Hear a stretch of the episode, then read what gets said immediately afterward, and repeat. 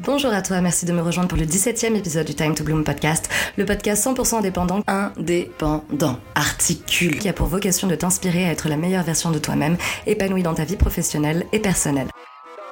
De retour pour un épisode en français, d'ailleurs merci d'avoir accueilli si chaleureusement l'épisode 16 qui était mon tout premier épisode en anglais et merci aux supportrices inconditionnelles du podcast et de tout mon travail en général d'avoir écouté l'épisode en son intégralité malgré les problèmes de micro dus à l'interview téléphonique.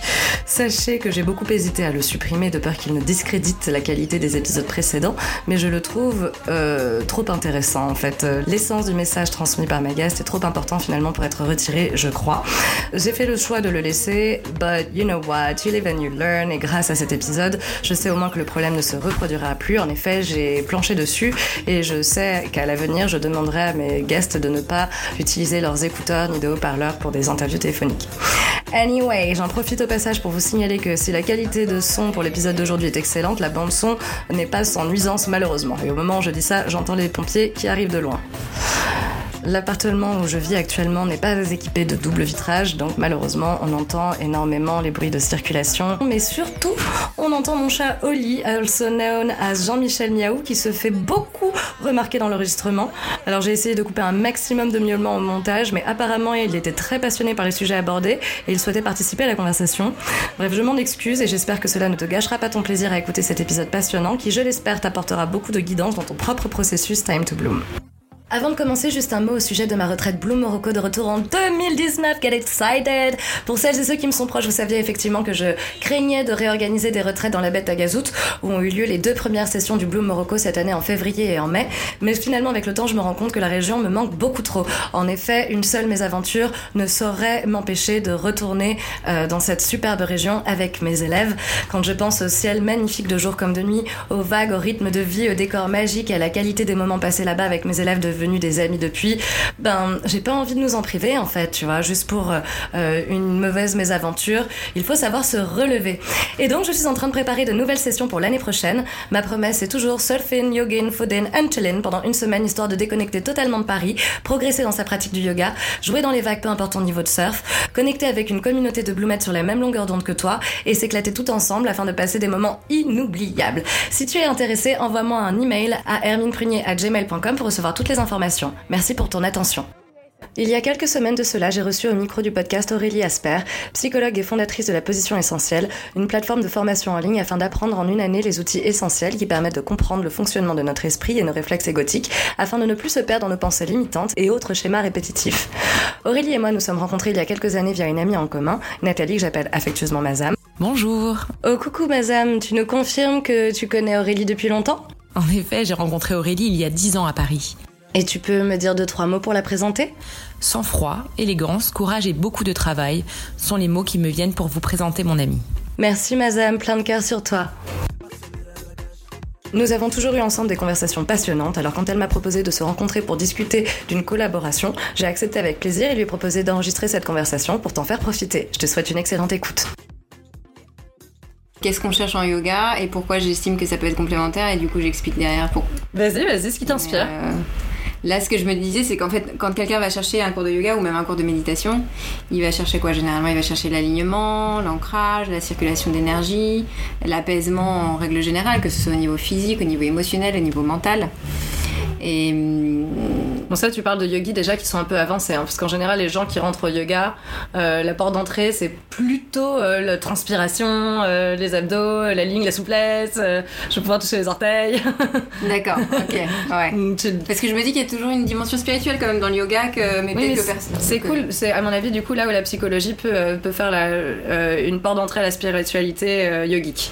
Parce que les gens sont plus sensibles à la psychologie, aller voir un psy c'est déjà plus, tu vois, genre euh, commun et ok, moins ésotérique euh, dans l'esprit de plein de gens, alors que ça ramène à la même étude de soi.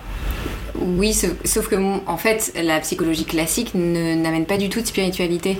C'est la, la, psychanalyse, en tout cas, euh, dissocie, en tout cas, bon nombre de psychanalystes sont dissociés croyances et connaissances, et à partir, ce qui est, ce qui est une bonne chose, mais à partir de ce constat-là, ont complètement dissocié la spiritualité de la psychologie ou des sciences dites. Euh, mais ils étudient la même chose, l'esprit. Ils utilisent l'esprit mental, ce qui n'est pas la même chose en fait. Ouais.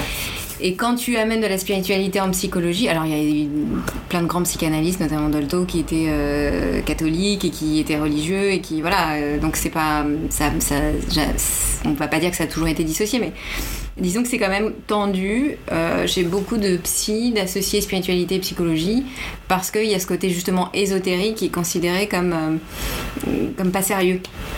Oui, c'est- euh, c'est ce que je dis, c'est ce que c'est pour ça que je trouve ça cool que du coup euh, on s'associe bah, quoi faire, on sait pas encore exactement, mais du coup que bah, t'apportes cette espèce de, de caution euh, qui au final va, va leur euh, permettre d'étudier la tête quoi, de ouais, la même façon quoi. cas, Voilà. plus En l'appelant peu importe, quand je voulais dire spiritualité, c'était pas Mhm. forcément. euh, bah si, c'est la connexion à la à la à l'être supérieur d'une certaine façon, à la divinité, machin, mais enfin plus dans le sens notre esprit, tu vois, notre esprit conscient, dans la façon dont on pense, euh, et, etc. Au simple au simple level quoi. Donc euh, Mm. Mais ouais, tout à fait. En fait, c'est un peu mon mon job, je crois, d'associer la spiritualité et la psychologie, ce qui n'a pas été évident au début parce que j'avais euh, bah, peur du jugement, comme beaucoup de gens sur mon chemin. Il y a eu un moment donné où j'étais pas sûre, quoi. J'étais pas, je me sentais pas légitime. Et c'est vrai qu'il a fallu de nombreuses années pour euh, pour en arriver au, fait de officiellement de développer une méthode qui associe euh, psychologie et spiritualité malgré mon doctorat et, euh, de dire euh, bah si en fait euh, ça a une vraie euh, légitimité et vertu.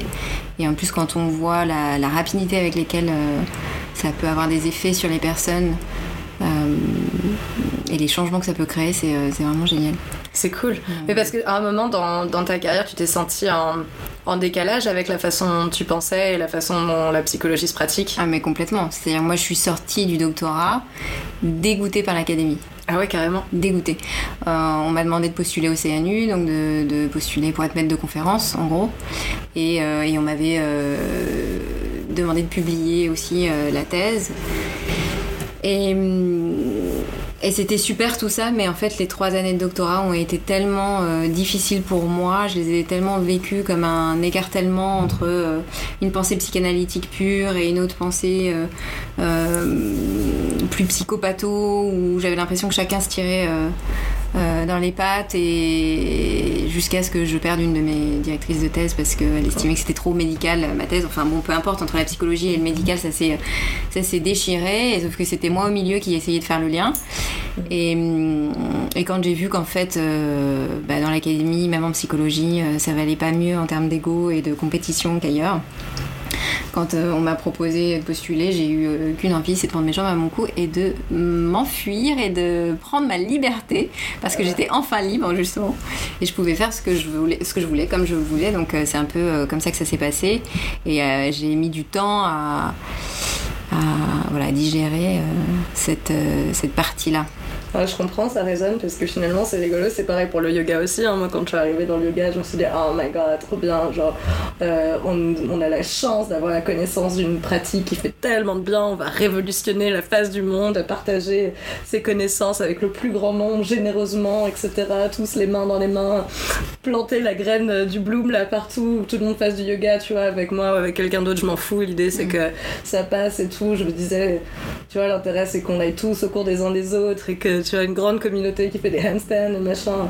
En fait, tu te rends compte que non, trop pas en fait. Il y a des égos, du business, euh, il y a tout, tout, tout pareil que dans, dans, dans, tous les, dans tous les business, toutes les industries, quoi. Mm. C'est c'est assez affligeant. Ce qui, ce qui m'a surprise, moi, c'est de trouver ça dans l'université publique, en fait. Ouais, bah ouais. Et puis dans un domaine de la psychologie aussi. Enfin bon. Donc voilà, c'était pas, euh, c'était pas terrible. Et donc en, en prenant cette liberté, bah, finalement, c'est là où j'ai pu faire comme toi euh, ma sauce. Et euh, c'est là où c'est devenu sympathique. Cool. Et donc, du coup, ça fait combien de temps maintenant déjà? Que Que tu bosses ta sauce, ton truc Euh, ma thèse, c'était fin 2011. Donc j'ai commencé à être libre à partir de 2012. Et, et ma vie personnelle a fait qu'à partir de 2012, j'ai commencé à, pour des questionnements personnels, à faire plein de thérapies un peu alternatives. Quoi, j'ai repris euh, la psychanalyse, une deuxième tranche, mais j'ai, aussi euh, commencé à faire plein de thérapies alternatives, euh, des soins énergétiques, de l'acupuncture, plein de choses. Et ça m'a embarqué sur, euh, bah, depuis 2012-2018, tu vois, bientôt 2019. Donc, euh, mince, ça fait bientôt 7 ans. Ça va vite, hein. 7 ans de thérapie, de stage, de lecture euh, alternative et scientifique mélangée. Euh, mais surtout alternative parce qu'à ce moment-là j'avais envie de sortir un peu du côté scientifique. Et, euh, au fur et à mesure des expériences personnelles, des choses qui marchaient sur moi, bah, je les testais avec les patients. Et puis je voyais ce qui marchait, ce qui marchait pas, ce qui marchait avec tout le monde, ce voilà, ou en tout cas la plupart des gens. Et puis petit à petit, j'ai commencé à, à me dire, ah tiens, ça c'est bien, ça marche, je l'utilise. Ah, puis ça aussi, c'était très dissocié, très diffracté. Et puis euh, au fur et à mesure des années, en fait, euh, il y a eu un fil conducteur qui s'est qui s'est tissé et hum, jusqu'au jour où euh, j'ai télé, vraiment eu l'impression de télécharger un soir en me couchant. Je pensais à, ma sœur, je me disais mais comment elle pourrait monter son école. Et là d'un coup j'ai un truc qui se télécharge d'une école en ligne, et je dis ah mais oui trop bien. Donc je laisse le truc venir, puis au bout d'un moment je me rends compte que c'est pas du tout euh, le projet de ma sœur, c'est le mien. Et, euh, et donc me vient cette idée de plateforme en ligne euh, qui serait comme une école ou en tout cas une transmission des outils. Et, euh, et de là est parti le projet. Donc c'était il y a deux ans. J'ai mis un an à essayer de le commencer, mais je travaillais à l'hôpital, en cabinet, et du coup j'avais peu de temps.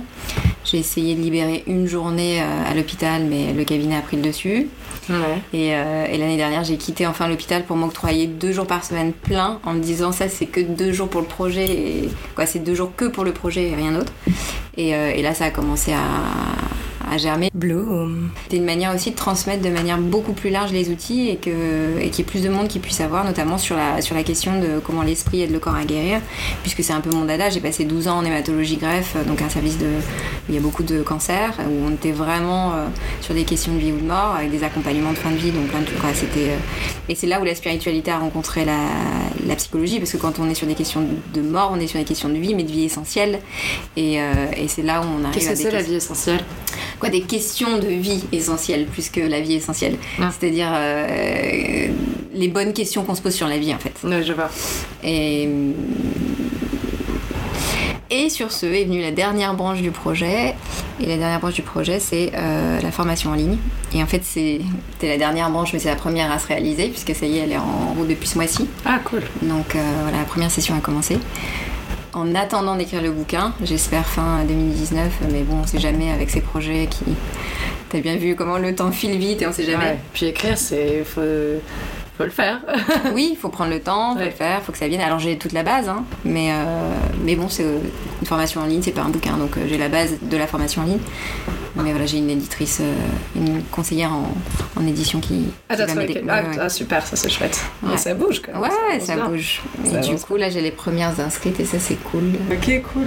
En fait, je pense que là où la psychologie, ou en tout cas la méthode, la position essentielle relie euh, la méditation ou, ou le yoga, c'est vraiment sur la question de l'alignement et de l'ancrage. Ouais.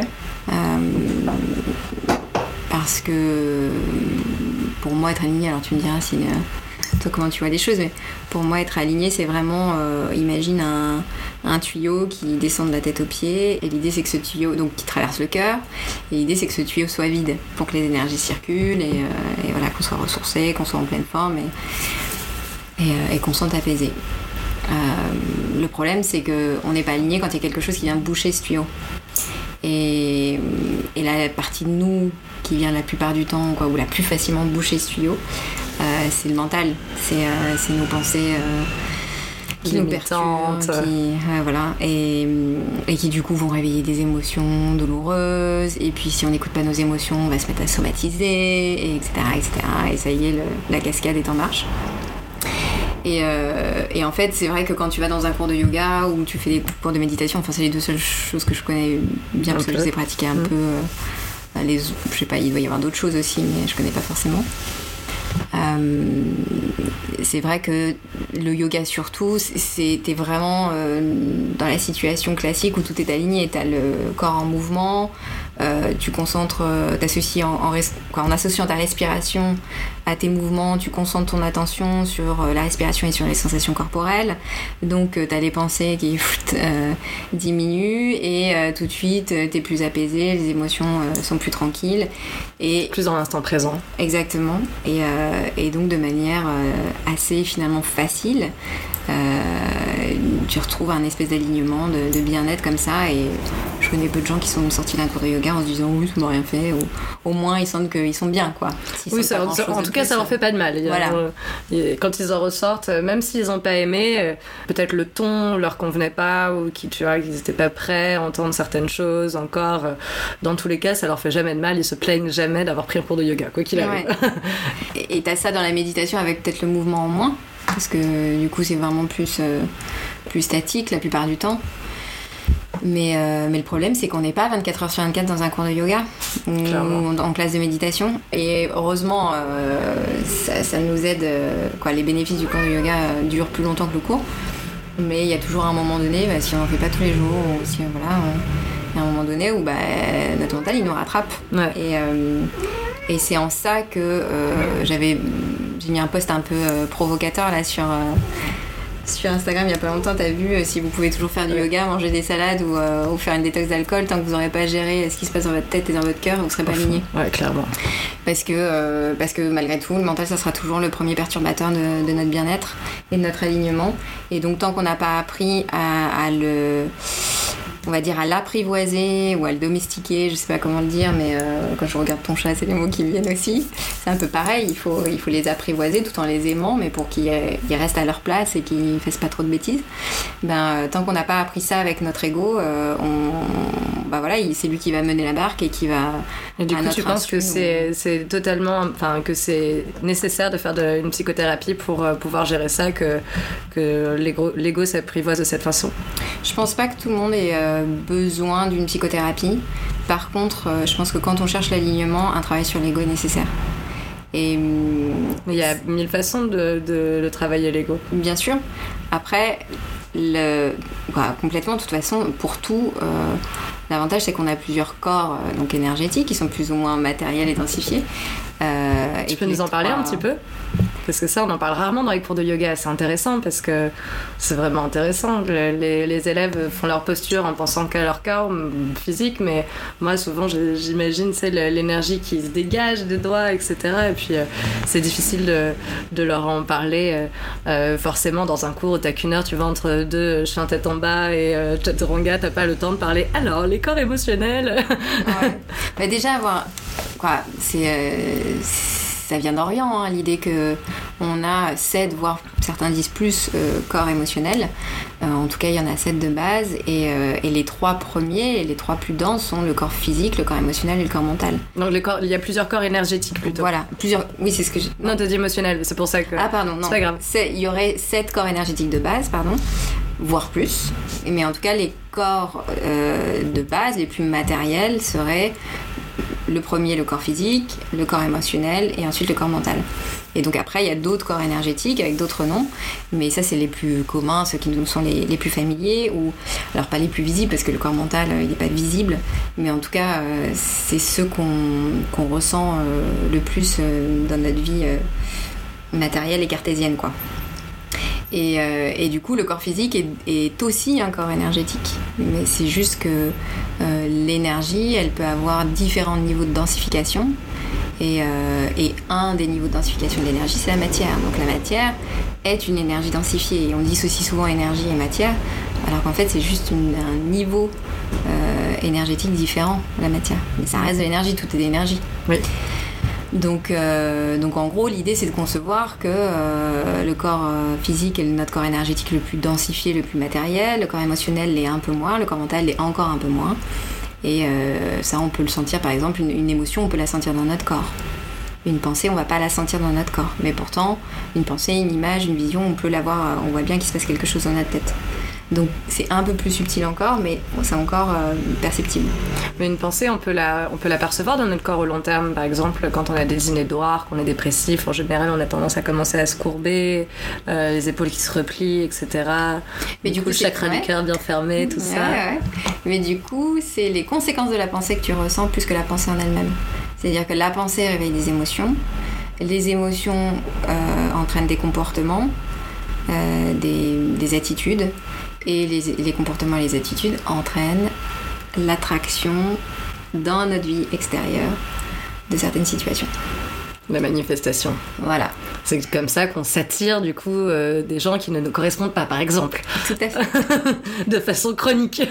voilà, mais parce que euh, elles sont bien utiles ces personnes-là, parce que euh, elles sont là aussi pour nous faire réaliser et entendre quelque chose qu'on n'a pas compris en- en- en- antérieurement de notre, euh, on va dire, vérité intérieure, de notre Et monde intérieur. ça peut être antérieur euh, dans cette vie, mais même au-delà, n'est-ce pas?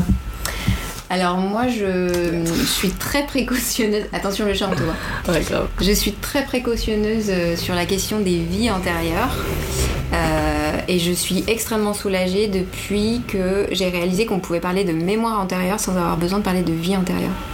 Euh, Jung nous avait expliqué qu'il y avait l'inconscient personnel et l'inconscient collectif.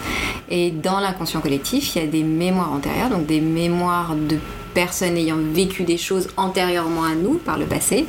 Et on peut très bien être connecté à des mémoires antérieures sans forcément avoir eu besoin de les vivre. Et ça, c'est euh, extrêmement soulageant, libérateur, et puis surtout, ça nous sort de ce débat. euh, euh, un enfant. oui, ça nous sort du débat un peu euh, impossible euh, de euh, est-ce que les vies antérieures existent ou pas? C'est un peu comme dire est-ce que Dieu existe ou pas? Quoi, c'est voilà, on peut débattre pendant des heures, mais finalement, on, arrive à quoi? Et puis ça sert à quoi? Donc, Comment tu expliques qu'on est autant imprégné par ces mémoires? Enfin, comment, comment, comment est-ce que tu expliques comment ça fonctionne?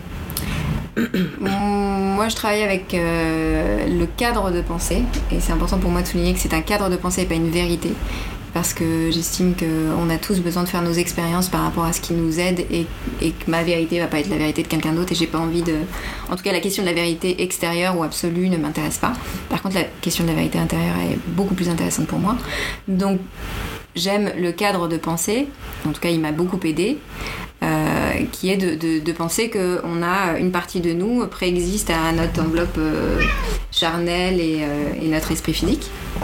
Et, euh, et que cette. euh, alors, c'est ce que j'appelle l'essence, moi, pour sortir du côté religieux, mais quand même donner une, partie spirituelle à, ma manière de travailler en psychologie. Et, euh, et cette essence, elle a besoin, elle est par définition, par nature énergie, et l'énergie par nature est mouvement. Et donc cette essence a tout le temps besoin d'être en mouvement. Et le mouvement, ça fait partie de Voilà, c'est son évolution. Donc elle cherche toujours une évolution. Et dans ces évolutions, elle peut choisir de faire une évolution à travers une expérience matérielle et humaine. Et euh, du coup, pour pouvoir, mais c'est pas possible, tu le fais exprès. En fait, tu veux pas Ouais. qu'on enregistre. Franchement, c'est infernal parce qu'il a été super sage euh, tout à l'heure. Il dormait tranquillement. Là, il me casse les pieds.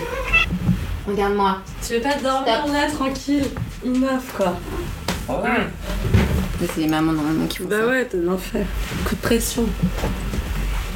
Donc on était sur l'essence euh, et le mouvement, c'est intéressant parce que le mouvement, c'est là où le yoga est magique, c'est que de faire bouger le corps, ça fait remonter les choses. Pour moi, c'est les asanas. ne sont qu'un moyen euh, de, de faire euh, remonter ces choses-là, surtout les trucs qui sont le plus dans le, dans le fond. Et c'est en ça que c'est cool de- de- d'aller se mettre dans ces positions aussi inconfortables. Et euh, d'autre part, l'autre intérêt avec, avec ce mouvement, et j'ai perdu mon fil, entre lui et ma voix qui, qui part, tu me fatigues. Oh là là, la paix je vais sortir l'aspirateur, tu vas voir, ça va être vite vu. Suffit là Tu vois, tu me déconcentres. Oh Ah, qu'est-ce que je disais? Et, Et puis, oui, le et la- mouvement libère le- l'émotion, en fait, Voilà. Il la réveille en tout cas. Et d'autre part, l'alignement, de comprendre comment euh, aligner son corps et tout ce que je dis souvent aux élèves, c'est euh, quand je leur dis notamment de prendre un bloc pour s'asseoir euh, en début de séance, tu vas être plus aligné, la colonne est du coup plus droite, assis le, le bloc en dessous.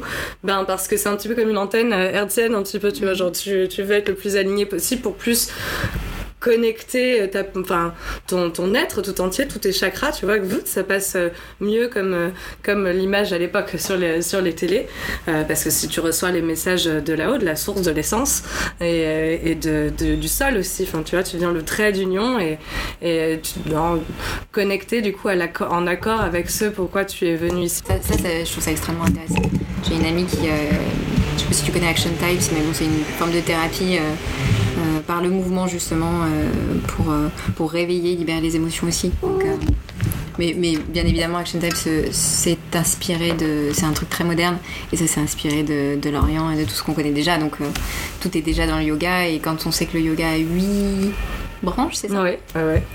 On se rend compte de. de, de, De toute l'ampleur, ouais, ouais, voilà. Et, euh, qu'il y a énormément de choses à apprendre. C'est pas ça. simplement ce qu'on voit en classe. Le yoga, c'est beaucoup plus. beaucoup large. plus profond l'étude de soi quand, euh, quand tu euh, justement euh, tu commences à creuser un petit peu plus euh, au-delà des, des asanas euh, tu te rends compte que euh, le- le pre- la première branche les yamas sont une étude euh, vraiment poussée de, de soi de la- même de comportement alimentaire euh, la façon dont tu parles des gens dont tu te comportes en société avec toi-même enfin euh, c'est- ça remet plein de choses en question, ta volonté, euh, ça te permet d'observer vraiment. Oh non, mais il est chiant, attends, je vais le pousser, je vais l'emmener là-bas parce qu'il est vraiment. Mais Ah, tu, tu m'as gonflé les jambes. Tant pis pour toi. Ah, ah non, Ah, c'est bah, ça, c'est pas un chat, quand même. Mais donc voilà, et alors t'avais quoi en tête avec. euh, Bah attends, du coup, tu m'avais posé une question, je crois que j'ai pas répondu. Il y avait les mémoires, je crois qu'il y avait une autre question avant. Le chat nous a fait perdre notre fil Ouais, plusieurs fois. grave, ouais, c'est infernal.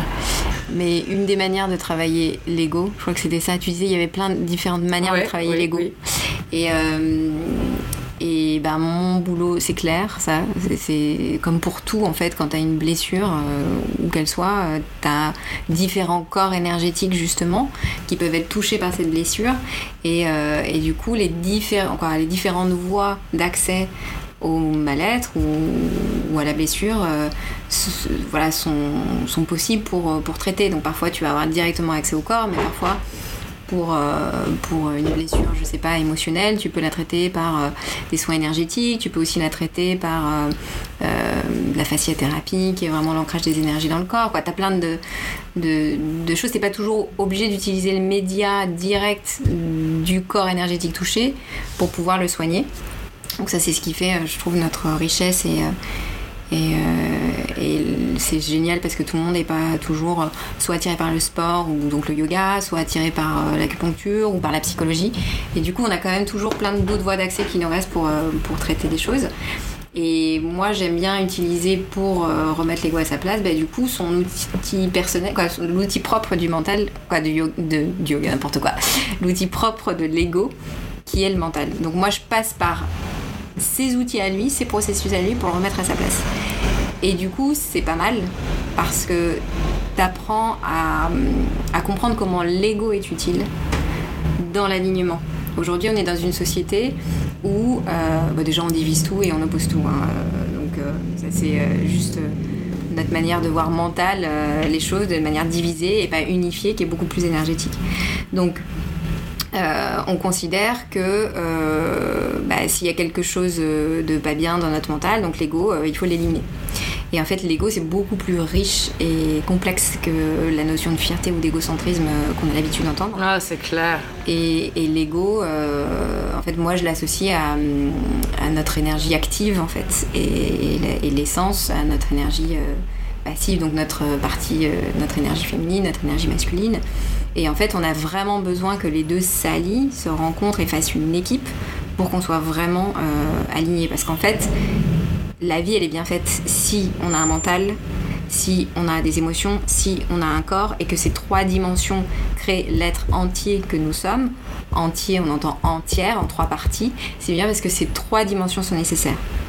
Et il n'y en a pas une qui est mauvaise et une qui est meilleure. Et Rappelle les trois dimensions?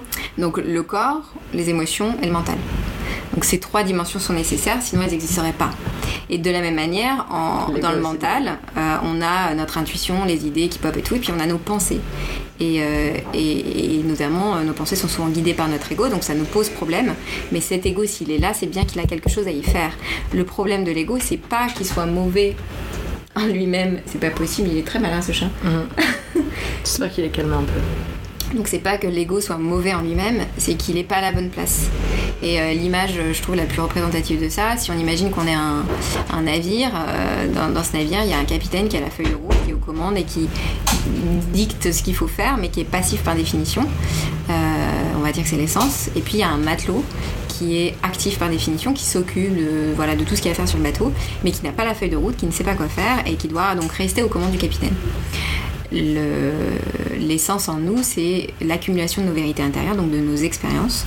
Et on va dire que l'ego, c'est l'accumulation de nos vérités extérieures, c'est-à-dire ce que la société nous apprend, l'éducation, tout ce qu'on nous a dit qui était vrai, mais qu'on n'a pas forcément vérifié par l'expérience. Donc, comme on est dans une société qui favorise plus la vérité extérieure à la vérité intérieure, puisque ça nous permet comme ça de bien nous diriger, de nous gouverner, euh, on est dans une société où dans ce navire-là, on ne sait plus où est passé le capitaine. Alors est-ce qu'il est ligoté à la cave? Est-ce qu'il est passé par-dessus bord? Bon, toujours est-il que l'ego se retrouve tout seul sur le ponton et qu'il a bien fallu qu'il fasse quelque chose. Donc il a trouvé le moyen de... Il est allé euh, au gouvernail et il essaye de diriger ce bateau. Mais il n'a pas la feuille de route. Donc il a peur, il doute, il préfère faire du surplace parce qu'au moins il connaît et puis ça l'inquiète moins plutôt que d'aller à l'aventure et de visiter des contrées inconnues. Et du coup, il nous limite énormément dans notre évolution. Mais c'est pas qu'il est mauvais, c'est juste qu'il n'est pas à la bonne place parce que on a perdu le avec le capitaine. Donc toute l'idée, euh, en tout cas dans la position essentielle, c'est de remettre l'ego à sa place en reconnectant avec le capitaine, donc en, remettant le capitaine au centre, donc l'essence, et du coup en remettant euh, l'ego à sa place d'assistant de l'essence et pas de guide, pas de décisionnaire. Et une fois que l'ego est à sa place, ben on le voit très bien dans un bateau. En cas de danger, en cas de tempête, c'est l'ego qui va s'activer pour hisser les voiles, s'occuper des canaux de sauvetage. C'est lui qui va nous protéger. Et en fait, l'ego, quand il est à la bonne place, c'est celui qui nous protège. Comment est-ce qu'il il peut nous protéger, l'ego? L'ego, il nous protège déjà parce que, en tant que principe masculin, c'est celui qui. Euh, qui tranche et qui euh, permet de mettre des limites et donc de euh, développer ce qu'on appelle le respect. Le respect de soi et le respect de l'autre. Et du coup, à partir du moment où on peut trancher et dire euh, ça oui, ça non, jusque-là ok, à partir de là pas ok, euh, ça maintenant ou ça pas maintenant, mais après plus tard. Bon, tout ce qui permet de limiter euh, nous permet de, de, de, bah, respecter nos besoins essentiels et puis les besoins de l'autre aussi, et puis ce qui, ce qui peut ou pas se passer dans une interaction respectueuse mutuelle. Et donc, il nous respecte déjà en, nous aidant à poser des limites, mais il nous respecte aussi parce que euh, euh, il va euh, injecter de la peur en nous quand on va se retrouver au bord d'une falaise pour nous dire ça va pas ou quoi recule, c'est dangereux.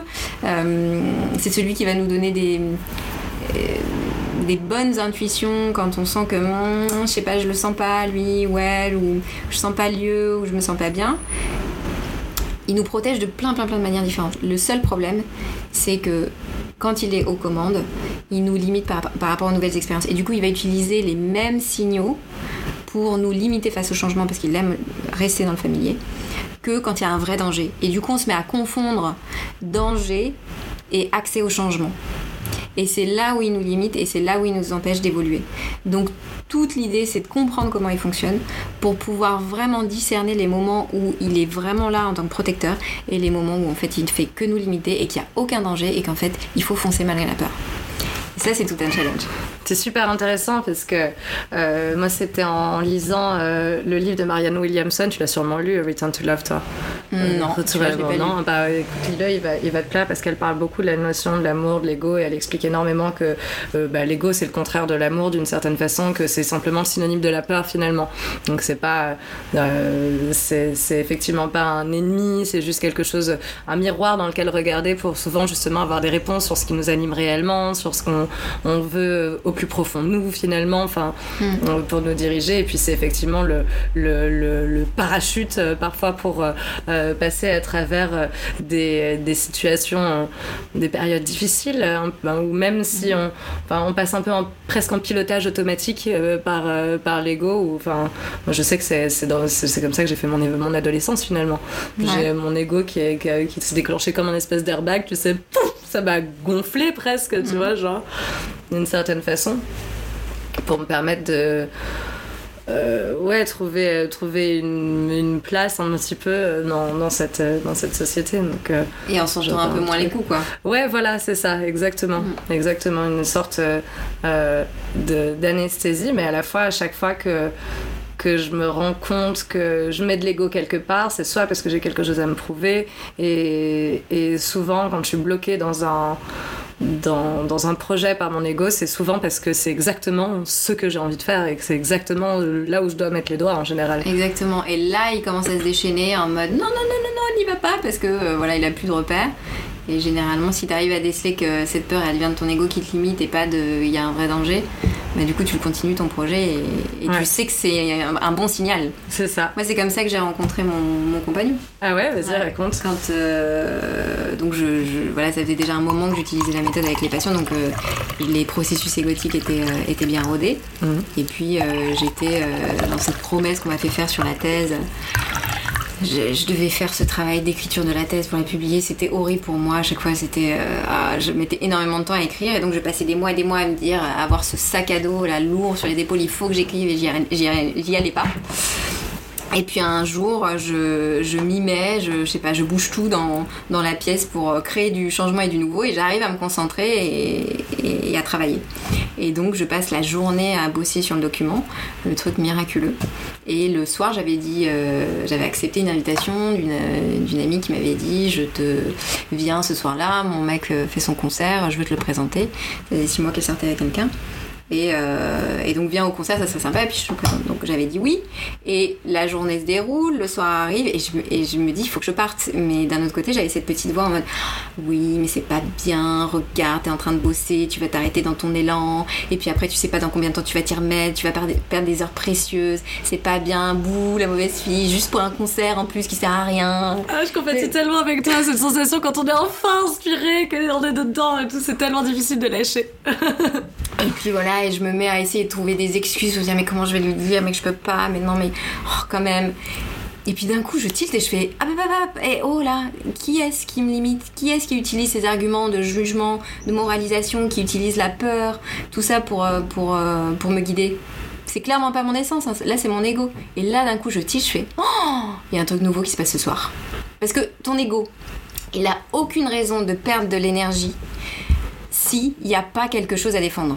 Donc, à partir du moment où il s'active, c'est forcément qu'il y a un enjeu derrière. Il va pas perdre son énergie pour rien.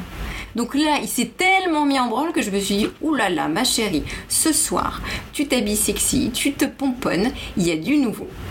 Eh ben, c'est le soir où je l'ai rencontré. c'est fort. Puisque c'était le meilleur ami du mec, de- du nouveau mec de cette copine. Et qui était venu pour rencontrer euh, cette copine. Donc on était tous les deux là pour rencontrer euh, le, le copain de l'autre, quoi. Ouais. Et puis finalement, c'est nous, euh, quoi, voilà, on s'est rencontrés, euh, nous deux, quoi. Donc, euh, donc voilà, mais si j'avais pas écouté, euh, si j'avais pas eu cette, cette conscience, en fait, des processus mentaux et égotiques, bah, je serais complètement passée à côté. Mais complètement. Alors, je me dis, la vie est bien faite, j'espère qu'elle aurait, elle m'aurait permis de croiser son chemin à un autre moment, tu vois. Mais je sais rien. Universe has its Mais ways. voilà. Il prépare euh, à l'instant T, le machin. Bah oui. Et, je- et j'en sais rien en fait. Et c'était le jour où il m'a rencontré, c'était le lendemain du jour où il s'était engagé intérieurement à dire ça suffit. Ça faisait trois ans qu'il disait qu'il n'avait pas de copine et il sortait à droite à gauche, mais il n'arrivait pas à, à se repositionner en tant que personne euh, qui a une vie sentimentale et qui est engagée. Et la veille, il s'était dit ça suffit à partir de maintenant. Voilà, euh, je m'engage dans une relation, je suis prêt à m'engager dans une relation, euh, ça suffit les bêtises quoi. Et le lendemain, euh, il se passe ça. Bam. Et, et donc c'est- c'est c'est rigolo comment. Ask and voilà. you shall receive. Ça c'est des bons signes d'alignement, mais voilà, l'ego était là pour m'empêcher d'être aligné et du coup d'être au bon endroit au bon moment avec les bonnes personnes. Putain, ouf. Et donc c'est en ça que la- cette méthode psy, mais bon beaucoup plus qu'une méthode psy, plus euh, psycho-spirituelle, euh, est aidante, parce qu'en utilisant un processus mental, elle déjoue les impasses du mental. Et donc tu vas, en fait, euh, tu vas, tu vas directement dans la fourmilière, quoi. Tu vas, tu soignes le mal par le mal quel- quelque part, Ouais, enfin, mais du coup tu sa- à son essence, quoi, à, son- à Voilà. sa source. et, et- et- et ça en fait du coup un allié. D'accord, cool. Et après, tu peux faire tes cours de yoga, tes classes de méditation. Et quand tu sors de là, même si t'as la flemme un jour et que tu vas pas, bah, tu restes quand même aligné.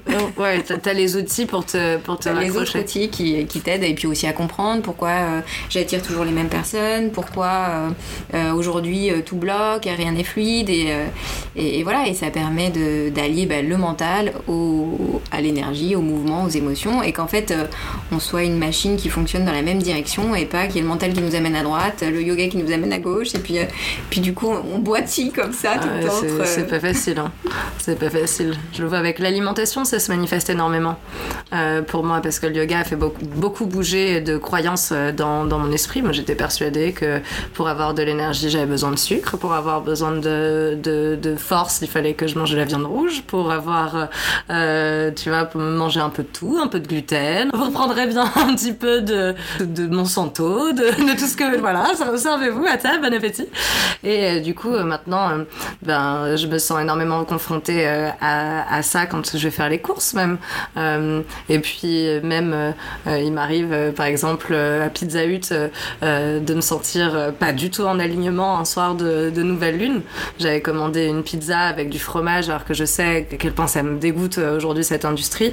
Alors j'ai fait beaucoup d'efforts avec la viande notamment, mais le fromage, j'avoue, bah tu vois, genre Pizza Hut de temps en temps, et, et ce soir-là de nouvelle lune, j'en pleurais parce que je me sentais pas alignée, mais qu'à la fois euh, tu vois, ah, c'est difficile. Et c'est pareil aussi avec. euh, avec les, avec les garçons et c'est en ça que du coup euh, euh, je suis peut-être certainement plus ouverte euh, à la psychologie aujourd'hui que je l'étais il y a encore 4 ans parce que je me rends compte que même si le yoga m'a donné énormément d'éléments de réflexion m'a réaligné un petit peu il faut encore bouger un, un petit peu l'antenne si je puis dire parce que je me rends compte que j'attire encore des choses qui ne me conviennent pas et qui me conviennent pas alors que pourtant je fais le boulot, tu vois. J'ai fait comme tu m'avais dit. J'ai écrit le mail, la, la lettre aussi. euh, Mon Ouais. amoureux rêvait. Si tu m'avais raconté ça euh, aussi, que tu l'avais en plus manifesté, ce chéri euh, que t'es allé euh, retrouver alors que ton ego te disait de pas sortir et de travailler.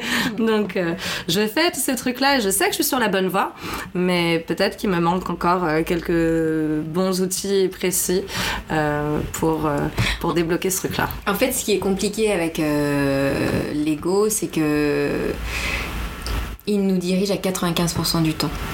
Tant qu'on n'est pas conscient qu'on a un ego et qu'on ne sait pas comment il fonctionne, c'est lui qui nous guide à 95% du temps. Et donc c'est énorme. Et, euh, comme il se nourrit d'émotions, et qu'il est issu de notre société de consommation, il vient de notre rapport au monde extérieur, l'ego, donc il est à son image. Et on est dans une société de consommation qui te dit mieux vaut aller au rapide, au facile, du moment qu'il y a du plaisir, plutôt qu'au sain ou un peu plus compliqué. Donc ça va être plus facile d'aller au McDo, même si t'as faim deux heures plus tard et que c'est pas bon pour la santé du moment que t'as du plaisir, que de faire ta liste de courses, choisir, aller au marché, choisir tes fruits et légumes, les découper, les cuisiner, et voilà, et au moins t'as mangé sainement. Donc lui, il est à l'image de cette société de consommation, il va toujours vers les émotions les plus faciles d'accès, et les émotions les plus faciles d'accès, bah, c'est plus facile d'être très en colère, très triste, euh, très là, euh, euh, et que euh, très heureux, très amoureux, très joyeux, très apaisé. Voilà, c'est beaucoup plus facile. Donc il va à la nourriture facile. Et euh, comme il nous dirige à 95% du temps parce qu'on en est inconscient, bah, à 95% du temps, il va nous amener dans des situations, dans des relations, dans des, euh, voilà, dans des événements de la vie qui vont où il va trouver de la nourriture et généralement cette, ces émotions négatives entre guillemets, dites négatives. Donc tant qu'on comprend pas comment il fonctionne et qu'on comprend pas quand est-ce qu'il a faim parce que c'est comme un animal sauvage, si tu lui donnes pas à manger, il va manger n'importe quoi. Donc l'idée c'est de sentir quand est-ce qu'il a faim et de lui donner les émotions que toi tu veux vivre. Et là, à partir de ce moment-là, tu commences par la répétition à l'habituer à un nouveau truc. Au début, il en veut pas, et il fait tout pour résister. Mais comme pour tout, du moment que ça se répète, ça devient familier. Comme il aime le familier, il commence à s'habituer. Et puis après, c'est lui qui va aller chercher tout seul les, émotions positives. C'est comme ça que euh, la pensée positive ou toutes les thérapies de psychologie positive t'aident, mais il faut du temps à te déconditionner des automatismes négatifs, notamment des pensées négatives en nous pour nous déconditionner, nous reconditionner à une autre manière de voir la vie qui va, elle, alimenter des émotions positives. Mais c'est vraiment la répétition et l'entraînement, comme n'importe quel sport, qui va permettre que ça devienne plus facile et plus naturel. Et ça, tant que t'as pas les outils, tant que t'as pas euh, voilà, les règles du jeu, en gros, bah, tu peux pas les inventer. Hum, et voilà, c'est comme toi, on vient faire du yoga, la, la personne elle peut pas s'improviser yogi, elle se dit oh bah tiens aujourd'hui je vais faire du yoga, je sais pas ce que c'est mais je vais faire du yoga Mmh, toute seule dans mon salon. Bah non. J'ai roulé mon tapis, euh, Euh, je suis sur ton. Voilà, donc elle a besoin de toi pour savoir en fait euh, ce qu'est le yoga et puis pour voir au-delà de l'apparence du yoga. C'est-à-dire que c'est pas parce qu'elle va regarder des vidéos ou que euh, elle va euh, euh, je sais pas, c'est pas parce qu'elle va voir des gens faire du yoga qu'elle va comprendre toute la philosophie qu'il y a derrière le yoga. Et que peut-être, tu sais, tu m'expliquais comment mettre les mains euh, l'autre fois, et voilà, et que peut-être elle, elle voit une main posée comme ça, mais en fait elle est pas posée comme ça cette main. Il y a tout un creux, il y a toute une énergie qui passe derrière, il y a tout un effet ventouse. Et, Ah, t'as retenu tout ça, ça me fait très plaisir. Bien sûr, je trouvais ça extrêmement intéressant. D'ailleurs, maintenant je fais attention à mes mains. Cool. Mais, euh, mais ça, tu le vois pas si tu fais pas attention et si Mm. on te le dit pas. Bien sûr. Et donc, ça a l'air d'être des détails, mais c'est des détails essentiels qui font toute la différence. Et, et voilà, et donc toi, tu as envie de, de partager ces détails essentiels euh, qui font toute la différence de la psychologie, qui sont des outils simples à mettre entre, entre toutes les mains pour que tout le monde ait les mêmes chances finalement. Ça. Exactement. Et puis surtout que, quoi, je veux dire, on nous apprend pas. On a tous des émotions. Quoi. La plupart de nous sommes en contact avec nos émotions. C'est pas le cas de tout le monde, mais la plupart, on va dire. Et on sait pas pourquoi, à quoi ça sert, quoi en faire, comment les gérer ces trucs-là. Alors pourquoi? Fais-moi les 5 W euh, des émotions. Bah alors, bah, je vais pas, je vais pas spoiler euh, ma formation en ligne, mais euh, en gros, quoi, il y a tout un chapitre là-dessus, mais mais en gros, c'est considérer euh, les émotions comme un message intérieur, donc un des messages essentiels de l'essence. Euh, et il y en- a d'autres. Au niveau mental, il y a un message essentiel intérieur, au niveau émotionnel, au niveau physique, et puis il y a les messages essentiels extérieurs. Et tous ces messages essentiels sont là pour nous guider. Et l'émotion, euh, sans spoiler rien pour le coup, ça vient du, du- du latin emovere qui veut dire mouvement. Et donc l'émotion, c'est d'abord un message intérieur qui essaie de nous mettre en mouvement, qui essaie de nous donner une direction dans laquelle aller ou de nous donner un acte à poser. Et en fait, c'est tout ce qu'on apprend avec euh, les émotions, donc à savoir quelle émotion dirige dans, quel sens. Et, euh, et, du coup, c'est déjà une première compréhension mentale qui nous permet de comprendre déjà pourquoi je ressens cette émotion à ce moment-là, qu'est-ce que j'ai besoin de faire. Et après, il y a des outils psychocorporels, donc euh, la méditation en est un, mais c'est la même chose que l'hypnose, la sophrologie, la relaxation, toutes les, toutes les méthodes qui posent la, la, l'attention dans le corps, la conscience dans le corps, permettent en faisant attention à la sensation physique de l'émotion et en autorisant cette émotion et cette sensation à se diffuser dans tout le corps, à la libérer. Parce que nous, la première chose qu'on fait quand on ressent une émotion, c'est on ferme tout, on se replie complètement, on veut surtout pas la sentir, on veut surtout pas qu'elle évolue. et du coup, on crée un petit kyste invisible à l'intérieur, émotionnel, qui reste tapis dans l'ombre et qui va se réveiller à chaque fois qu'il y a une situation qui va venir appuyer ce bouton-là. Et euh, tout ça pour espérer se libérer enfin. Mais comme on va avoir la même réaction, on va encore la refermer et puis ça va rester encore et encore. Et c'est ce qui crée nos schémas répétitifs. Puisqu'en fait, de manière invisible, on émane une émotion sans le savoir, qui est là enquistée, qui n'a pas pu être euh, archivée, libérée. Du coup, on attire inconsciemment ce qu'on émane, puisque les énergies s'attirent en fonction de leur ressemblance. Donc c'est pour ça que les psychanalystes disent que les inconscients s'attirent. Et du coup, on va attirer à chaque fois des situations qui sont reliées à nos mémoires souffrantes pour pouvoir les ressentir et pouvoir les libérer. Encore faut-il avoir les bons outils pour les libérer. Donc là, il y a- il y, a 15 000 manières de les libérer. Le yoga peut en être une parce qu'il y, a- il y a toutes ces parties méditation, yoga, où on associe le mouvement à la méditation. Et où la euh, respiration va les trouver, c'est qui Moi j'en parle souvent dans mes cours parce que c'est les tensions quand on est dans un twist et qu'on ressent où tu veux un- une, une douleur intense, une chaleur en tout cas, mais c'est- une de ces choses-là qui, qui s'exprime du coup. Et, et du coup, moi je- ce que j'essaie d'imaginer, parce que le yoga c'est énormément de visualisation finalement de, euh, bah, de ce corps qu'on habite, tu vois, on essaie de. On a plus conscience de, de, de tout ça du coup. Et donc avec la visualisation, j'imagine que je masse la zone avec la respiration, tu vois, que, ou que, ou que je passe l'aspirateur et que j'enlève euh, ce qui, euh, ce qui n'a plus lieu d'être, tu vois, genre d'une certaine façon. Donc euh, non, non, ça, ça, me parle, ça me parle énormément.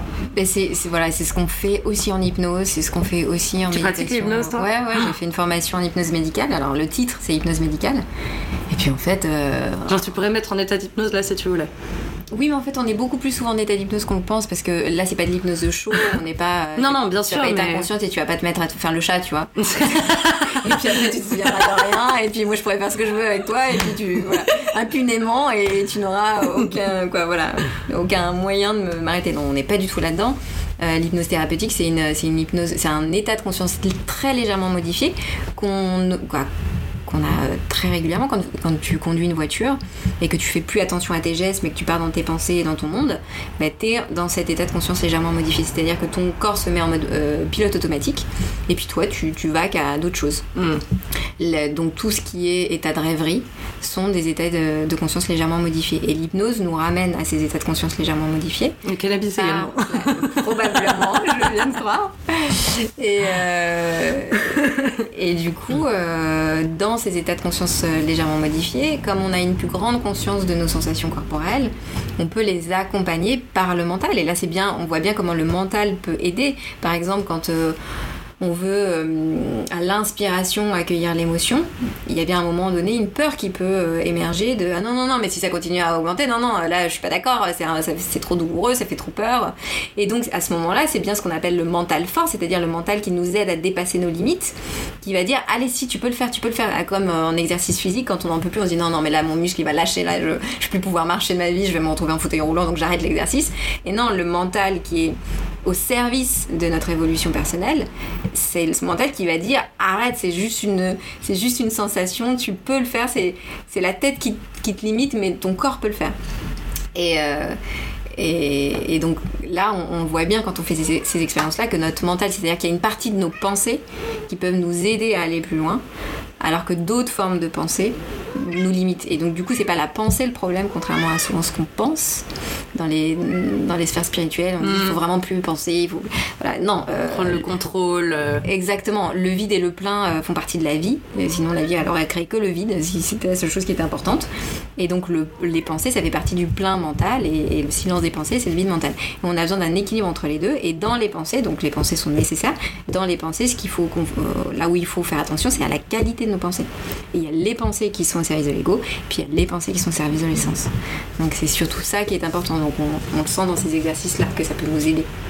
D'accord. Et alors dans ta formation, il y a des exercices pratiques que tu comment comment est-ce que tu travailles du coup avec euh, Alors là, la élèves première modalité euh, que j'ai mise en place, mais ça, ça va être amené à évoluer parce que bon, j'ai des rendez-vous pour faire des formations de manière plus courte. Mais là, la première modalité, c'est que comme j'avais, je te disais, 12 chapitres, je me suis dit, bah, 12 mois, un chapitre par mois, cool. Euh, donc c'est un chapitre théorique par mois et deux visioconférences de groupe par mois. Cool. Questions-réponses et échanges d'expériences pour se motiver aussi les uns les autres. Euh, voilà, en gros, c'est c'est ça, c'est ta question.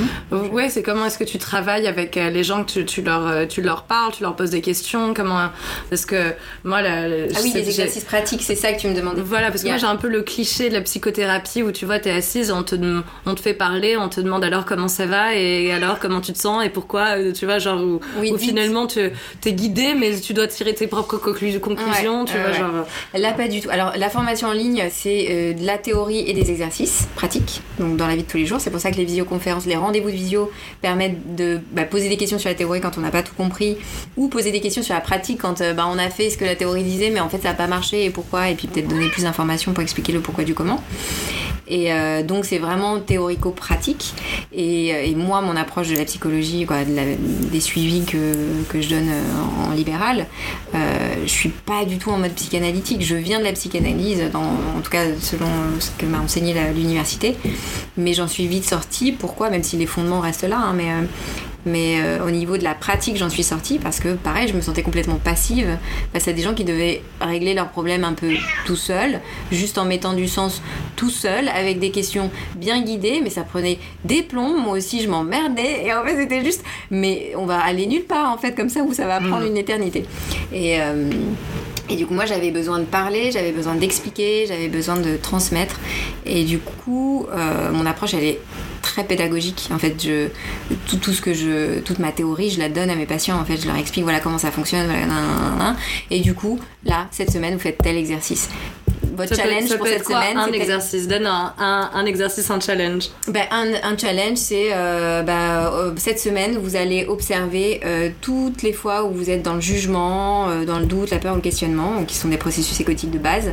Vous allez les observer et, et à chaque fois que vous les observez, vous dites je t'ai grillé. Cool. Et vous lui parlez, et euh, voilà, et donc vous vous désidentifiez de cet ego en l'observant. Et l'observant, c'est un des processus essentiels. Est-ce que tu peux en Voilà, pointer juste deux trois, euh, deux, trois euh, phrases comme ça qu'on peut dire sans même réfléchir, où on est dans le jugement de nous-mêmes ou des autres? Bah déjà, déjà quand tu peux commencer à observer, euh, alors peut-être que le plus simple c'est d'observer nos paroles, même si on s'entend pas toujours parler en fait. hein. Euh, parfois on nous dit non mais quand même t'as dit ça, mais n'importe quoi, j'ai jamais dit ça. Et puis en fait on s'entend pas. Mm. Et puis surtout on n'entend pas comment les autres nous entendent. Et, hum, et donc déjà si on peut commencer à observer les paroles qu'on émet, les, les, les mots, les formulations qu'on émet, parce qu'on on formule beaucoup nos, nos phrases par la négative. Euh, le nombre de personnes qui commencent leur phrase par non, et puis finalement qui vont dans ton sens, mais ils ont commencé par non. Tu comprends Mm. pas pourquoi, mais il faut que ça commence par non. C'est vrai. Et euh, bon, c'est déjà observer les, les paroles, et puis après, quand on peut aussi commencer à observer les pensées, et, hum, et on, se- on se rend très vite compte au bout d'un moment que, bah oui, là je suis dans le jugement. Et c'est vrai que, comme tu dis, quand tu émets un jugement, euh, euh, même un tant soit peu envers quelqu'un d'autre, il faut pas oublier que tout est énergie. Donc la parole, la pensée est une énergie. Et, et donc c'est vrai qu'on est en train d'émettre quelque chose en direction d'une personne. Donc déjà, euh, bon ça, ça nous ramène à notre co-responsabilité de ce qu'on crée dans le monde avec nos pensées. Mais bon, ça c'est peut-être un peu trop perché spirituellement encore pour euh, pour euh, des, des néophytes. Si, Ah non, mais j'adore, vas-y, tu peux développer. hein. Euh, je crois que le- la chose la plus importante, c'est que il faut pas oublier que ce qu'on aimait, qu'on attire ce qu'on émane. Et donc ce qu'on aimait va nous attirer des choses équivalentes en termes d'énergie. Donc si euh, quelqu'un est continuellement dans le jugement de l'autre, il va attirer à lui du jugement des autres. Bon, après tout, il peut dire bah, j'en ai rien à faire, je m'en fiche du, jugement des autres, euh, je peux l'assumer, ok. Mais il y a un niveau en dessous aussi qu'il faut voir un peu plus profond, c'est que on, est avec l'extérieur comme on est avec notre intérieur. Et qu'à partir du moment où on est dans le jugement à l'extérieur, c'est qu'on est forcément dans le jugement à l'intérieur. Et qu'en fait, ce qu'on fait subir aux autres, on se le fait subir intérieurement de manière le plus souvent inconsciente. Et donc, il y a une phrase que j'adore parce qu'elle décomplexe complètement de ce que disent les gens de, nous.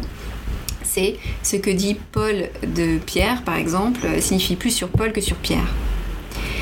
C'est-à-dire que Paul, il va parler à partir de son monde intérieur en fait, et il va avoir les filtres, les valeurs, les croyances, les jugements à travers son monde intérieur à lui. Donc quand il va dire euh, ah cette nana, euh, elle est moche et grosse, c'est parce qu'en fait Paul, il est tout le temps en train de se demander s'il est à la hauteur et s'il n'est pas trop gros ou trop moche ou trop maigre ou trop petit ou, ou voilà, ou si elle est grande ou elle est petite ou tu vois. Et du coup, euh, ça va se, ça va se répercuter en mode des grosses fesses ou des petites fesses, mais lui sa question ça sera plus, euh, tu vois. Ah, J'adore, quel bon exemple. En gros, c'est d'abord la personne quand elle parle des autres, elle, parle d'abord d'elle-même. Donc ça c'est super comme clé parce que ça nous permet de, prendre de la distance par rapport à ce que les gens disent de nous et de nous dire non, elle parle d'abord d'elle-même cette personne-là et, et de ce qu'elle voit de moi mais à travers son filtre. Alors ça, c'est pas la peine de nous laver les mains et de nous dire bon bah du coup j'écoute pas ce qu'elle dit parce que c'est toujours intéressant de quand même faire quelque chose de ce qu'on nous renvoie. Puisque on attire ce qu'on émane, c'est que si on l'a attiré, c'est qu'on a quelque chose à Ah, en faire. si ça nous fait réagir, c'est qu'il faut certainement aussi Voilà, euh, accepter quelque de. chose. Oui. Mais ça peut être aussi de travailler euh, le fait de euh, lâcher prise sur le jugement des autres. Ça peut être aussi euh, simplement ça. Mais il y a plein de gens qui vont te répondre à ça. euh, non, non, mais euh, euh, moi c'est pas vrai. Je dis pas du mal des autres. euh, Enfin non, je suis pas dans le jugement. euh, Oui, et les- qui pourtant euh, les mettent euh, en verbalisant des choses qui Exactement. paraissent du jugement. Ouais. Et, c'est parce que, en fait, l'inconscient est très bien fait. C'est un espèce de filtre qui nous empêche de voir et de ressentir les choses qui sont trop douloureuses en nous. C'est pour ça que notre inconscient est très efficace avec nous-mêmes, euh, mais c'est notre inconscient, donc c'est pas un filtre pour les autres. Donc souvent, c'est plus facile de voir chez les autres ce qui va pas que chez nous. Mm. Et euh, bonne nouvelle, en fait, les autres aussi, ils voient plus en nous ce qui va pas que chez- en eux. Donc euh, c'est bien d'échanger aussi pour ça et de se faire confiance pour ça. Mais, euh, mais du coup, ce filtre est tellement efficace en nous qu'il nous empêche souvent de voir euh, ben, ces réalités intérieures où on se juge, où on est jaloux, où, voilà, où on dévalorise et euh, où, éventuellement on est violent, agressif avec l'autre. Pas forcément physiquement, mais par des pics, par des paroles, par des regards. Et, euh, et où du coup après on comprend pas pourquoi on attire des gens qui nous font du mal mais parce qu'en fait il y a une partie de la violence en nous qu'on n'a pas fini de, de, de gérer ou de libérer ou, ou d'accueillir pour qu'elle se libère puisque finalement c'est toujours une question d'acceptation et d'accueil avant de, la- de pouvoir transformer les choses. Et, et tant qu'on n'a pas regardé en face notre propre violence intérieure bah, on pourra pas gérer la violence extérieure D'accord, mais qu'est-ce que tu dis à quelqu'un qui euh, euh, semble avoir envie de rester dans, dans... qui veut pas voir qui Ouais. ne voit pas et qui ne veut pas voir Oui, voilà. bah, il faut c'est notre libre arbitre on est alors tu peux essayer de lui dire mais tu sais quand tu dis ci ou ça euh, pourtant euh, moi ça m'apparaît comme du jugement Si la personne reste bornée et te dit n'importe quoi, euh, détends ton string, euh, on a le droit de rigoler, c'est pas du jugement, c'est de l'humour. Bon, en gros, qu'il évade et qu'il élude la question à sa manière, bah tu sais, tu sens qu'il n'est pas prêt à se remettre en question. Donc c'est pas la peine de perdre ton énergie à cet endroit-là ou avec cette personne-là. Et, euh, et tu dis, bon, qu'elle reste inconsciente si elle a envie de rester inconsciente, elle continuera d'attirer à elle ce dont elle est inconsciente pour qu'elle en devienne consciente un jour. Puis toi, tu passes ton chemin et puis tu, et puis tu travailles sur euh, ton truc à toi, quoi. Mais il faut aussi accepter c'est, libre. Tu l'as dit d'une façon tellement simple, mais c'est une leçon tellement importante pour la plupart des gens. Même je, je le- ça marche pour le couple parce qu'on a tellement tendance à vouloir euh, sauver notre euh, notre amoureux. Euh, bah, je peux bien en parler parce que j'avais un chéri qui, était, qui avait quand même de grosses tendances euh, dépressives pendant quelques années et, je me suis accrochée depuis le premier jour où je savais que c'était pas quelqu'un pour moi jusqu'à la fin pour lui redonner, lui insuffler la joie de vivre avec mon superbe sourire, tout ça. ça vaut aussi pour avec les amis quand on a une amie qui bah, se met dans une relation comme ça, quand on en a vécu une comme comme c'est mon cas ou, ou que, que ça nous semble tellement évident parce qu'on la voit partir dans, dans la dans le, le- ouais quoi faire quoi quoi faire. Et euh, effectivement on leur, on leur parle on essaye tout en essayant de pas nous-mêmes être dans notre propre vice du coup de, de codépendante avec un profil où on va du coup être euh, euh, dans le contrôle parce que ça nous donne l'illusion qu'on contrôle notre propre situation mais vient le moment où effectivement bah, tu peux pas euh, tu peux pas diriger la barque de quelqu'un et qu'il faut effectivement faire se lâcher prise mais quand t'aimes quelqu'un que ce soit un, chéri ou une amie ou c'est super dur de dire bon bah je la laisse dans sa merde quoi Mais bien sûr, et c'est pour ça qu'il faut, faut tenter. C'est important de tenter avec le plus de bienveillance et douceur. euh, euh, c'est sûr que si on est dans le jugement, la critique, et qu'on dit non mais toi alors euh, bon ça va rien donner parce qu'on va parler de notre ego à l'ego de l'autre et donc ça va juste s'alimenter et ça va rien donner. Mais si on parle de la partie plus essentielle en nous, c'est-à-dire avec tout notre amour, notre douceur, notre bienveillance et, et- et qu'on voilà on observe juste quelque chose et qu'on s'inquiète pour l'autre, ben si même avec toute cette douceur, cette bienveillance, l'autre ne peut pas entendre, c'est tout simplement qu'il n'est pas prêt. Qu'il n'est pas prêt. Et, il faut pas oublier que quelqu'un qui n'est pas prêt, ça veut dire que si on lui euh, effondre ses mécanismes de défense à ce moment-là alors qu'il n'est pas prêt, ben, il, va s'effondrer en fait. Il n'a pas encore les outils pour tenir sans ses mécanismes de défense. Donc, tant que la carapace euh, sonne creux ou résonne mais ne ne s'effrite pas quand on cogne à la porte, eh ben, euh, ça veut dire qu'elle est encore nécessaire. Et c'est ça qu'on oublie aussi dans notre, euh, ben, dans notre attente un peu égoïste malgré nous hein, de vouloir sauver les autres. euh, ben, on, on- on oublie qu'en fait euh, la personne elle a son propre rythme, elle a sa propre expérience de vie à vivre, elle a ses propres challenges et, et qu'on n'est pas des clones et qu'on est tous différents. C'est pour ça que la notion de vérité extérieure, pour moi, je, la laisse aux autres parce que qu'elle, elle- c'est souvent une, une impasse. euh, on a tous notre vérité intérieure et dans cette vérité intérieure, il y a les rythmes, les biorhythmes, les rythmes émotionnels, les rythmes énergétiques et et, c'est tellement mystérieux tout ça que voilà, on sent que c'est pas possible, on sent que c'est pas prêt, on a essayé, on a apporté le plus de douceur possible, ça a pas marché, on a donné un petit coup en se disant peut-être qu'un petit coup de pied aux fesses ça marchait pas, ça marche toujours pas, on va pas devenir sadique et violent pour autant, on arrête là et voilà, on a tout donné, on a bousculé un peu, on a pris dans les bras et donné plein d'amour. Si les deux marchent pas, avec le plus de respect possible envers soi et envers l'autre, on, laisse le gérer tout seul. Et je pense que ça nous est tous arrivé à un moment donné euh, euh, bah, d'être euh, derrière une carapace telle, dans le contrôle tel, comme tu disais, qu'on pouvait pas entendre les conseils euh, bienveillants de nos amis. Et puis des mois après ou des années après, on se retourne, on dit putain, j'étais complètement dans le contrôle et pas du tout bien avec moi-même. Mais à ce moment-là, non seulement les conseils des amis étaient insupportables à entendre, de deux, on se sentait jugé, pas compris, et, et, on avait besoin de vivre notre barre comme on la menait. On se sentait légitime à ce moment-là. Et du coup, ça nous faisait plus souffrir de pas se sentir compris par les gens qu'on aime euh, qu'autre chose. Et alors qu'on est les premiers euh, X mois ou années plus tard à se regarder et se dire mais ça allait pas du tout. Hein, euh. Mais on n'était pas prêts.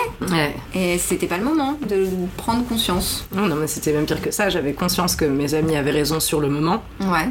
Mais j'étais tellement pas prête à le mettre en action euh, dans ma vie euh, par rapport à mes émotions du coup que ça, ça bougeait pas. J'étais dans un truc euh, stagnant et, et du coup euh, ça a mis à mal notamment une de mes amitiés. Je pense à quelqu'un vraiment en particulier qui a vraiment pris le temps de m'écouter de, de- tu vois genre d'écouter les cercles de pensée dans lesquels j'étais de me conseiller etc et qui finalement bah, ça a fini par effectivement être trop pesant pour elle euh, de me voir toujours pas sortir de, de ce truc là et depuis même si je suis séparée depuis longtemps de, de, de ce mec ça ça a mis un un coup euh, trop dur à notre amitié qui depuis euh, s'en est jamais vraiment remise.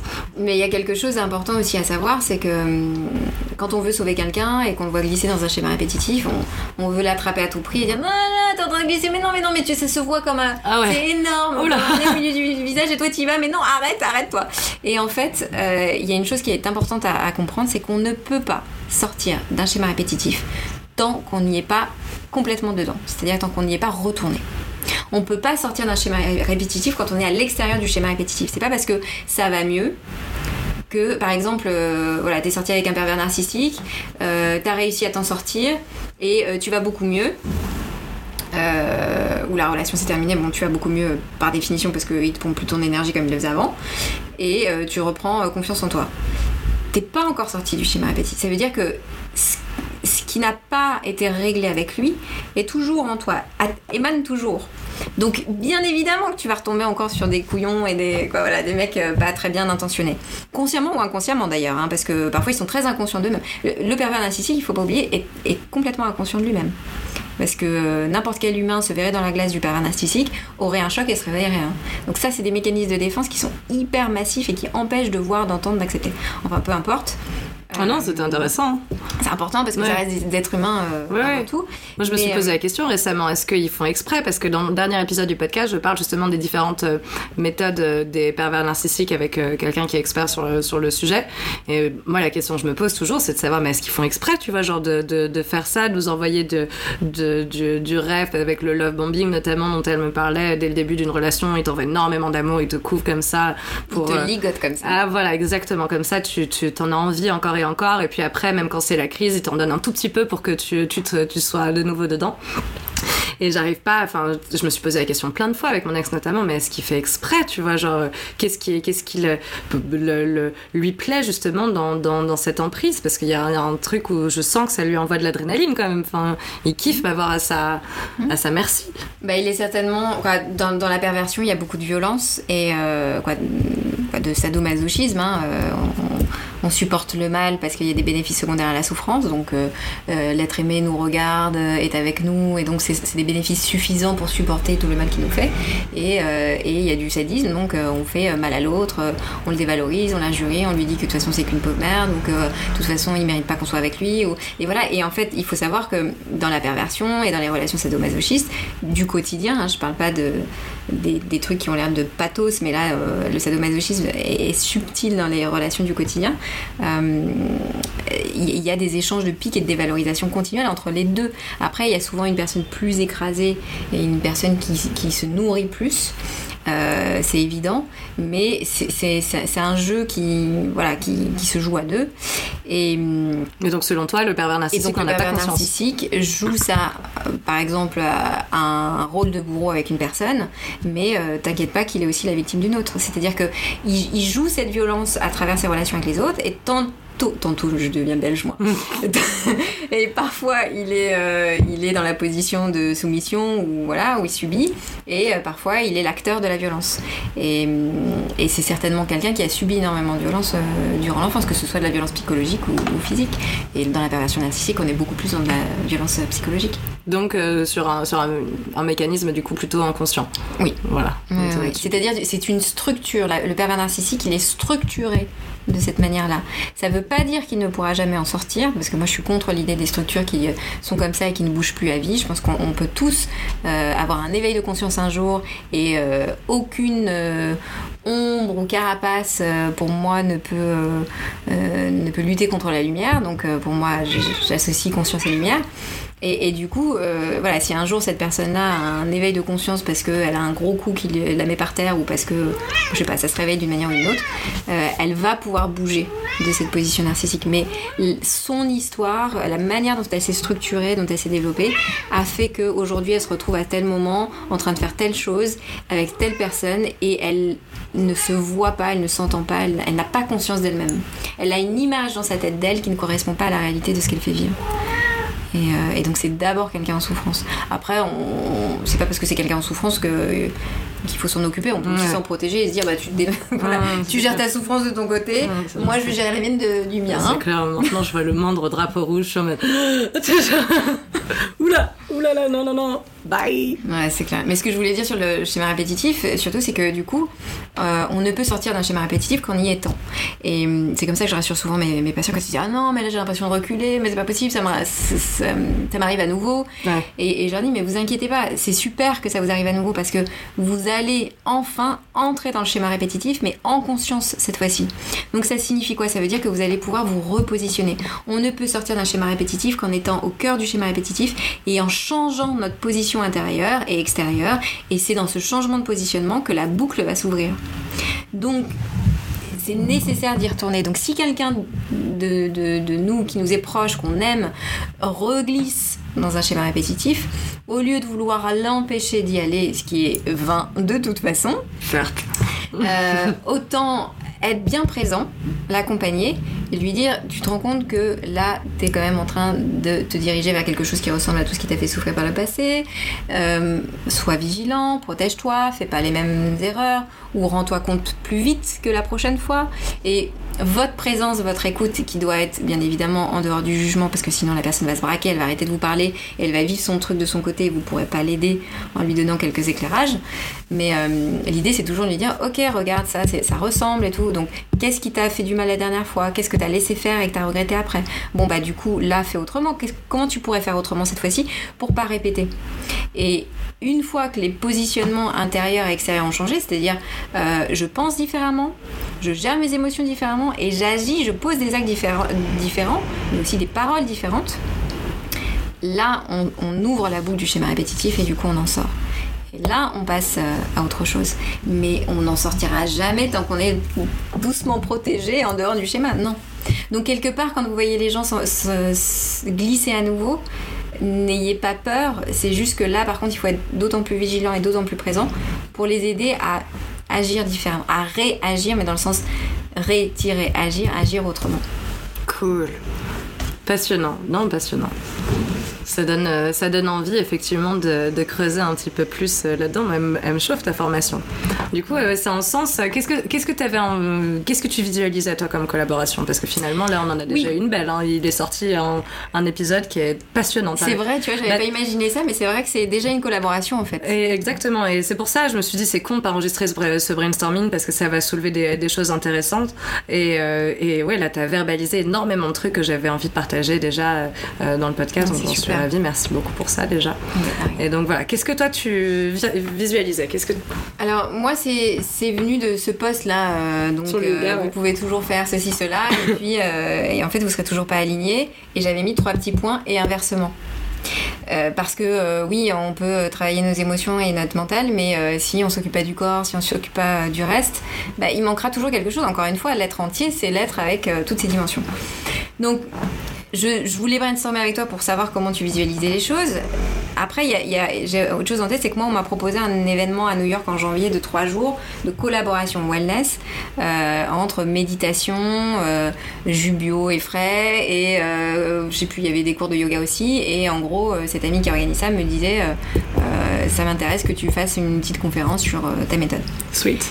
Et, et je me suis dit que c'était intéressant comme idée. Et donc, la première idée qui me vient par rapport, mais qui est un peu collée à ça, c'est euh, un événement où finalement il y a un cours de yoga et, euh, bah, je sais pas, par exemple, une espèce de petite conférence sur l'alignement, mais l'alignement peut-être, euh, voilà, de manière aussi psychologique et pas seulement physique ou voilà. Grave. Et, Mais il y a plein de thèmes qui ça. se rejoignent, ouais. Mais oui, l'ancrage, moi je travaille l'ancrage. euh, euh, c'est bizarre pour les gens de parler de psychologie et de penser à ancrage. Euh, souvent les. Oui, d'ailleurs, c'est quoi l'ancrage psychologique Parce que Eh ben voilà, moi je, je parle d'ancrage psychique. Alors j'ai jamais vu ce terme ailleurs, mais pour moi c'est évident que le travail que je fais, qui est de remettre l'ego à sa place et du coup de permettre au flux de, la, de la vie de circuler à travers le mental, c'est un ancrage physique. C'est-à-dire qu'en gros, l'ancrage physique c'est quoi? C'est permettre aux énergies de circuler dans le corps. L'ancrage psychique, c'est permettre aux énergies de circuler dans notre mental. Donc une fois que l'ego est à sa place et qu'on est aligné à l'essence, cette énergie, elle circule complètement. Pas qu'au niveau du mental, au niveau du mental, au niveau des émotions, au niveau du corps, bien évidemment, mais elle circule. Et donc, il y a l'ancrage au niveau du corps, mais si notre tête euh, ne laisse pas la place aux énergies, ben, ça va toujours être le frein à une meilleure évolution. Et, euh, et donc, quelque part, j'ai passé des années à avoir des thérapeutes alternatifs qui me descendaient le mental et qui, étaient suspicieux par mon métier. C'est-à-dire, oui, mais toi t'es psy, oui, mais toi tu penses trop, oui, mais toi t'analyses trop, oui, mais. Et qui, bon, bien évidemment, sans s'en rendre compte, étaient dans le jugement et dans le rejet, donc dans une position égotique, mais bon, ils, ils s'en rendaient pas compte. Jusqu'au jour où je me dis, mais si rejeter cet égotique, ça serait quoi la position euh, essentielle?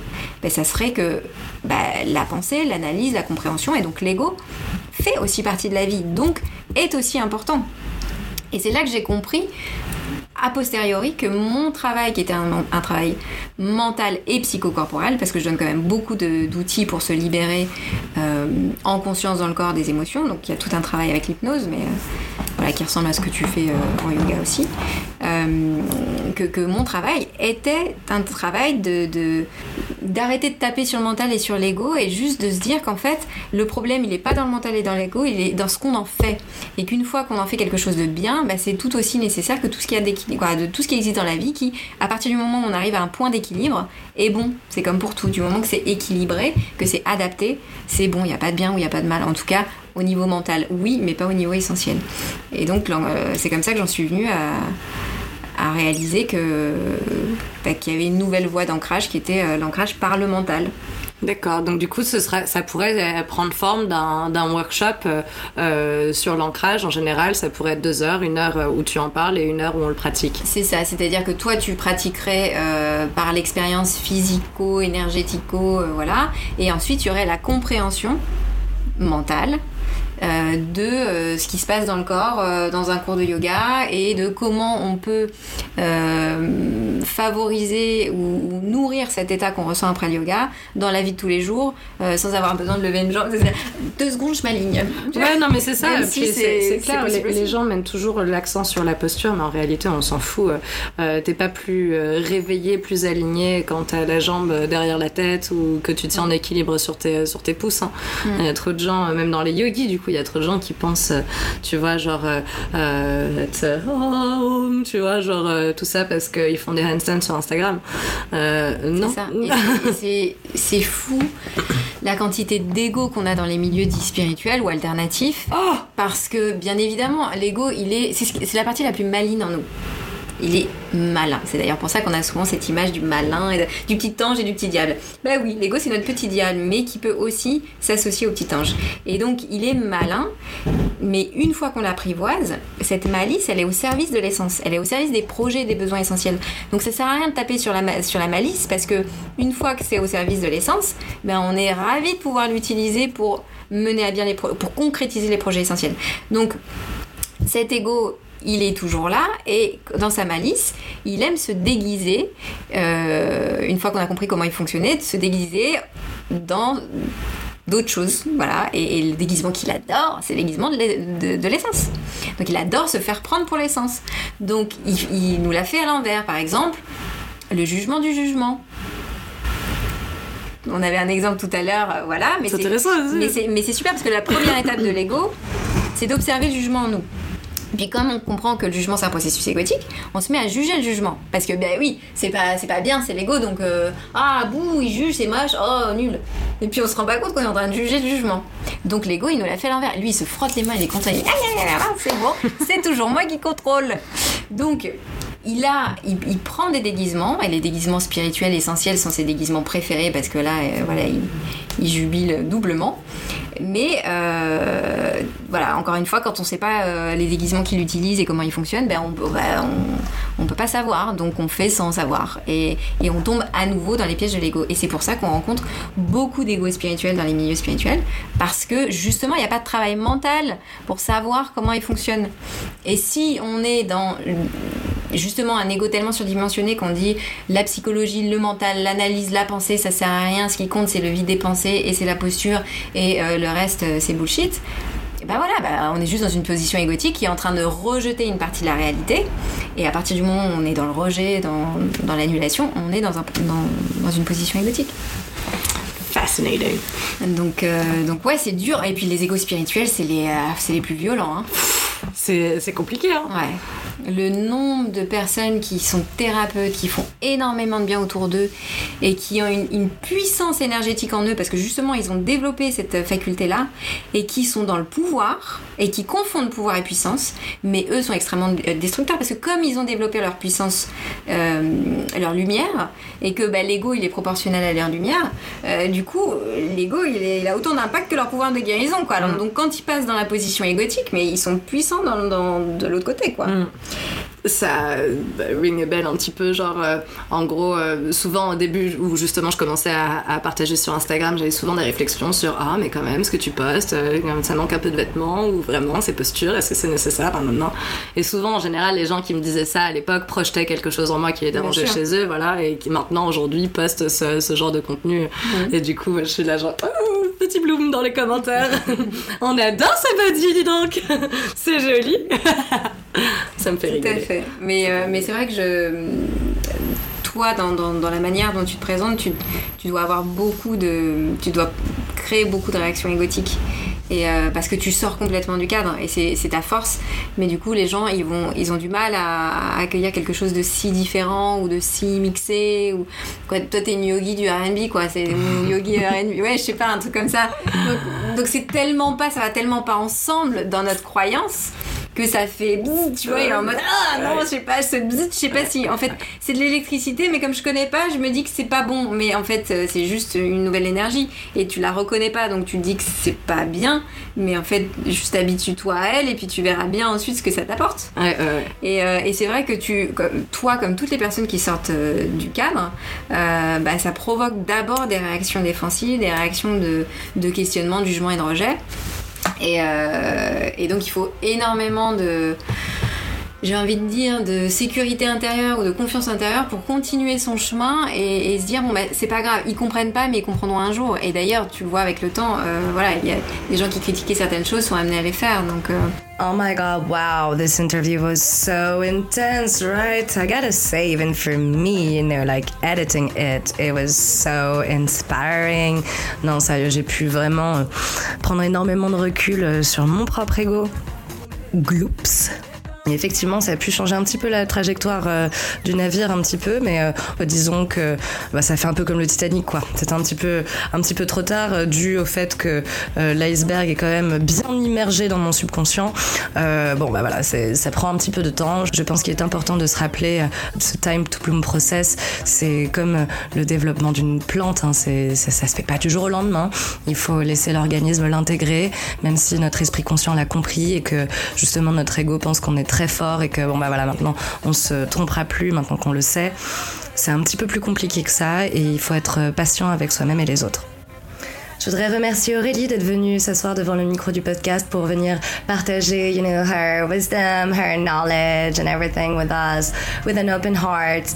Je te souhaite plein de réussite avec ton beau projet, la position essentielle. Sur Instagram, vous pouvez aller la suivre et trouver le lien vers son site. Et j'ai hâte de donner vie à ce workshop d'alignement et d'ancrage avec toi. Je suis sûre que ce sera passionnant et que les Bloomettes vont adorer ton aura. Et évidemment, tu seras toujours la bienvenue au micro du podcast dès que tu en auras envie. Ce sera avec un grand plaisir. Voilà, si cet épisode t'a inspiré, merci de nous partager dans les commentaires un petit peu les idées qui te sont venues, les réalisations que tu as eues pour peut-être inspirer quelqu'un d'autre à ton tour, ou peut-être dix autres personnes, peut-être des milliers, qui sait. Voilà, pour terminer, j'aimerais rappeler que cette émission est 100% indépendante. J'écris et je réalise et je produis tous les épisodes seul. Donc si tu veux me donner un coup de main, tu peux le faire de plein de façons différentes. Tu peux le faire gratuitement déjà en posant un commentaire, juste pour dire j'ai kiffé, point. Tu vois, ça fait plaisir.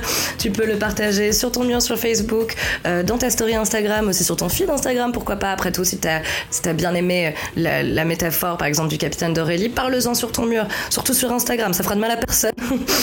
Oh non mais ça va, on peut plus rigoler maintenant. Et si tu veux me payer un café, tu peux le faire en cliquant sur le bouton donation sur l'onglet podcast sur mon site www.theprenyoga.com. Bon allez des bisous, bloum bloum bloum